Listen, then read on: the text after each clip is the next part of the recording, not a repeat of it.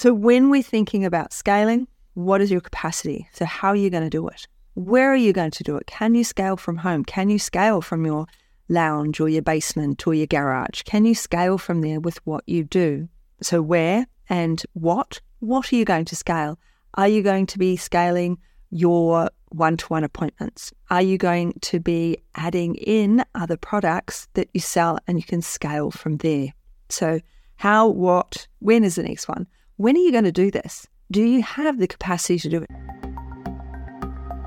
Mentoring with Geraldine is a bite sized practitioner podcast for naturopaths, nutritionists, herbalists, coaches, and practitioners. This podcast responds directly to the needs of you, the practicing natural therapist. We have interviews during the holiday season and business and mindset support each week so you'll get the variety you need to enjoy and stay motivated in your practice. Don't forget to subscribe to receive the weekly episodes. And if you want to connect with me, always check the show notes because that's where you'll find the links to book appointments and, of course, to join the Academy the membership group, where there's constant connection and community with like minded practitioners. Now, let's get started.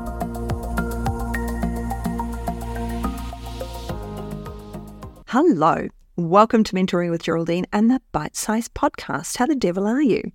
So, I'm actually traveling on the date of publication of this one, so I'm recording this one in advance. But as you know, I have been on a journey so the next thing that's happening is my husband is running the marathon, and then we're traveling. We're heading to Portugal, and then we're heading back to Australia. So what I wanted to talk to you today about was scaling, and the reason that that has come to me. You know, here I am, I'm traveling. I've talked to you about collaboration, maximizing your online presence, diversifying and thriving within your business when we think about scaling, we think of all sorts of things, all sorts of things come to mind.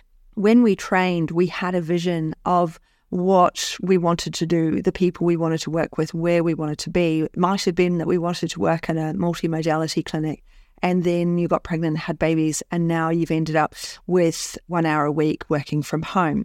When we think about scaling, we have to think about where am I now in my business? And what is my capacity now? What is my capacity in six months, one year, three years, five years, and 10 years' time? When we look at scaling our business, we have to look at how we can scale it within our capacity. Because the last thing we want to do is burn out, right?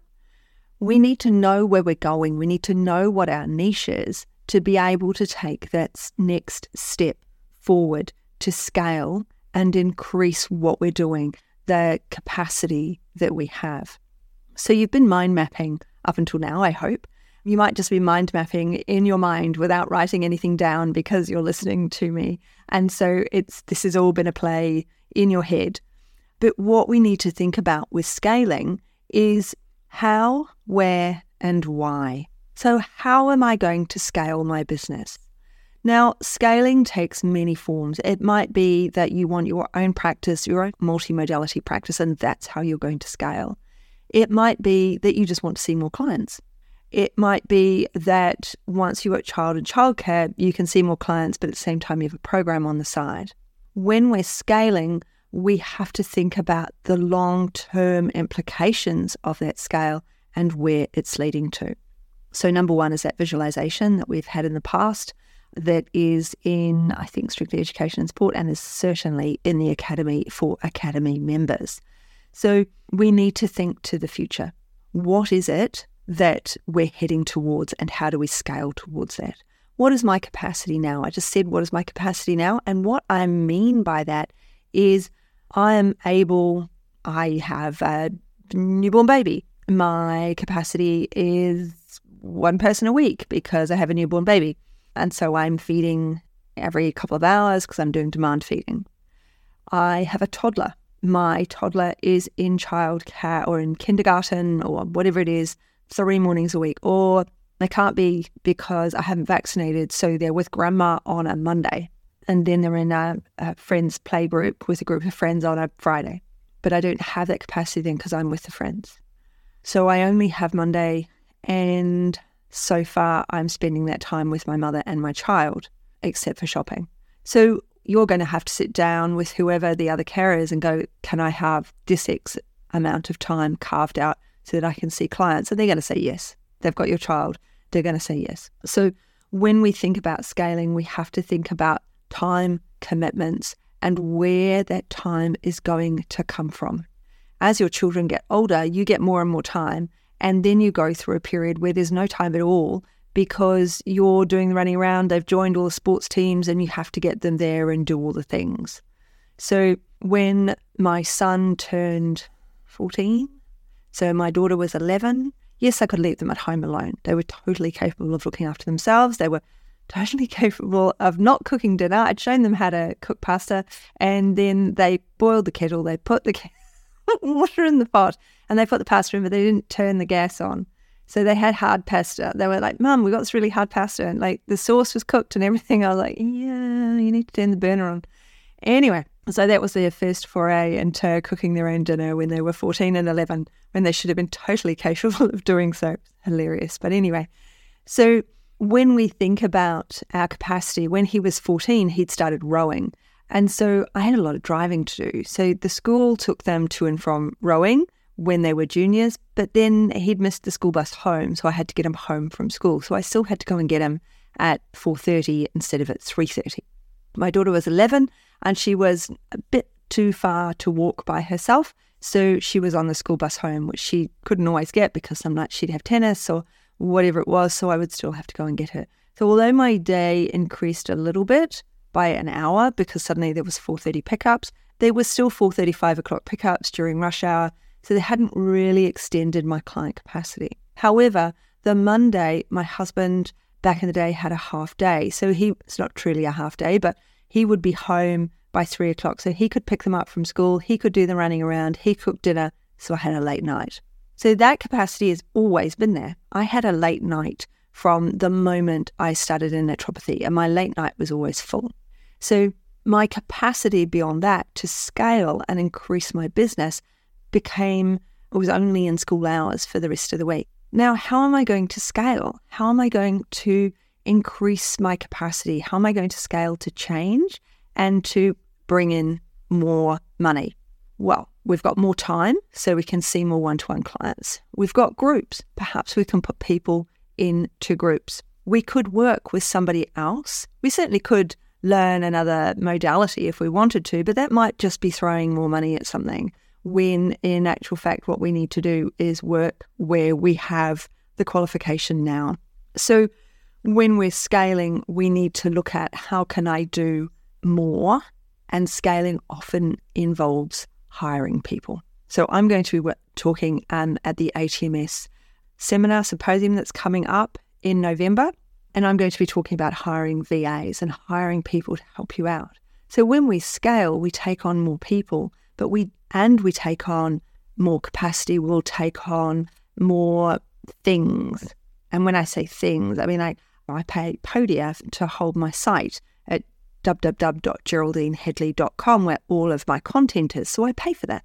I pay to host um, videos in Vimeo because I bought that when YouTube went through a bit of a stage of saying people couldn't have private videos. So now they've gone back to it's fine, you can have private videos.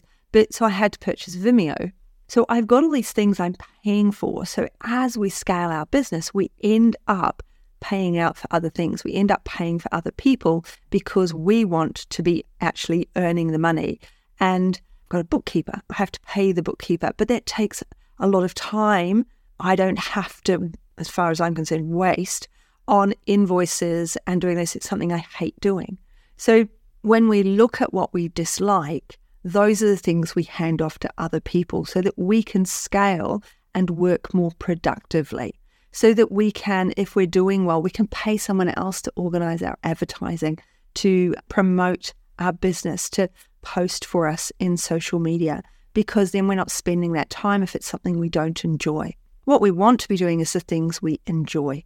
And to scale our business means handing off some portions of our business. What are you going to hand off?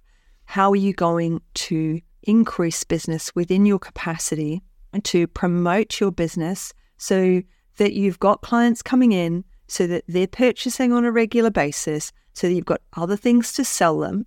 It might be that you open your own, it might have been your dream to open a multimodality clinic, and now you've got that opportunity to do so because you've got a regular income. So you can apply for a loan and they're going to give you a loan to open up your small business. It might be that you can not only apply for a loan, but there's also small business grants from your local government. Check them out. Make sure you're looking at business grants as well because they want you in a shopfront. They don't want you working from home. They want the community vibrant. The more people are in the shops, the more vibrant the community, the more happening the community, the safer the community. So they want you out there. They don't want you sitting at home working behind a computer screen like I do. So when we're thinking about scaling, what is your capacity? So how are you going to do it? Where are you going to do it? Can you scale from home? Can you scale from your lounge or your basement or your garage? Can you scale from there with what you do? So where and what? What are you going to scale? Are you going to be scaling your one to one appointments? Are you going to be adding in other products that you sell and you can scale from there? So, how, what, when is the next one? When are you going to do this? Do you have the capacity to do it now? Or now, while your children are little, is this your planning stage? Have you got time because you're pregnant and so you're nesting, but you actually have time as well to plan and create that program for the future? something that you could sell while you're you've got that baby on board before you have it. We've got the what's, the whens, the whys, the hows, and the who. Who are you going to scale it with, or is it just going to be you? So we've got lots to think about, and I'd like you to have a good think about where your business is going and the longer term, who you're going to need to help you to scale and take your business to the next level, to the next summit, to the next place that you need it to be within your business. Who's going to help you to do that? How are you going to do it? You probably need a mentor. Here I am. Email me, Geraldine at mentoringwithgeraldine.biz. Because when we're scaling, we need support. Who is going to support you? That part of those who's. Who is going to support you to do this? Who is going to be your advocate, your cheerleader? And who's going to be the cheer squad? Is there a cheer squad? If there isn't, because your partner cannot concept what you do, cannot understand what you do because they do something totally different. They work for somebody else in a totally different environment, doing absolutely, you know, they're an architect working for an architecture firm. They're not going to have the understanding of what you do. You love them because of who they are, but they might be really, really risk averse. Whereas that's why you get on so well because you have a lot of risk taking behaviors, they're risk averse, and so you get on really, really well. I don't know why I picked architecture. Who knows? I don't even know an architect. Yes, I do. I do know one, but my husband's not one. But we've, oh, it's probably because I've been in Europe. All the architecture is amazing. But we've got to think who is our support team as well, on top of all these other who's? Who's going to be there with me? Who's going to be there following me? Who's going to come and see me? who am I promoting to? Who am I sharing with? We've got lots of who's when we think about scaling. We've got lots of where's, and there's our why. Why do we want to scale? Is it just for the money, money in the bank? We need to pay the mortgage. We need to pay off our degree. If that is your only why, then you're going to struggle with that because we need to have that why in there of wanting to help people, wanting to scale to help more people, wanting to scale so that more people know about natural therapies and how we collaborate and how we are there as complementary to the allopathic medicine and why we're here and what we do. We all went into this, we've paid, you know, you've all paid lots of money for your education. And so we've got to scale. We have to pay that back, but we have to have the reason why we're doing that. So, have we got the reason why in our pocket? And are we working towards that why? And if you need my help, um, book a focus call. So, the link is on the website, www.geraldineheadley.com. And of course, it's in the show notes to book that focus call with me. If you've made it to the end, please five star review. I'd love one. And you know that to scale your business, you're going to have to ask for reviews from your clients as well. So I look forward to hearing from you please do email me. I love it. I always reply to every email that I get, not necessarily instantaneously, but I always reply. So do make sure that you ask your questions. Lots of questions become podcast episodes. They certainly become my lives in Strictly Education and Support, the Facebook group. So I look forward to hearing from you really soon. Have a good one. Thanks so much for joining me today. Don't forget to rate, review, and subscribe to the podcast for the weekly episodes. If you'd like even more support and learning, then the Academy is for you. Here you'll find part two of the herbal discussions, more clinical learning, and case studies to support your clients in practice. Bye for now.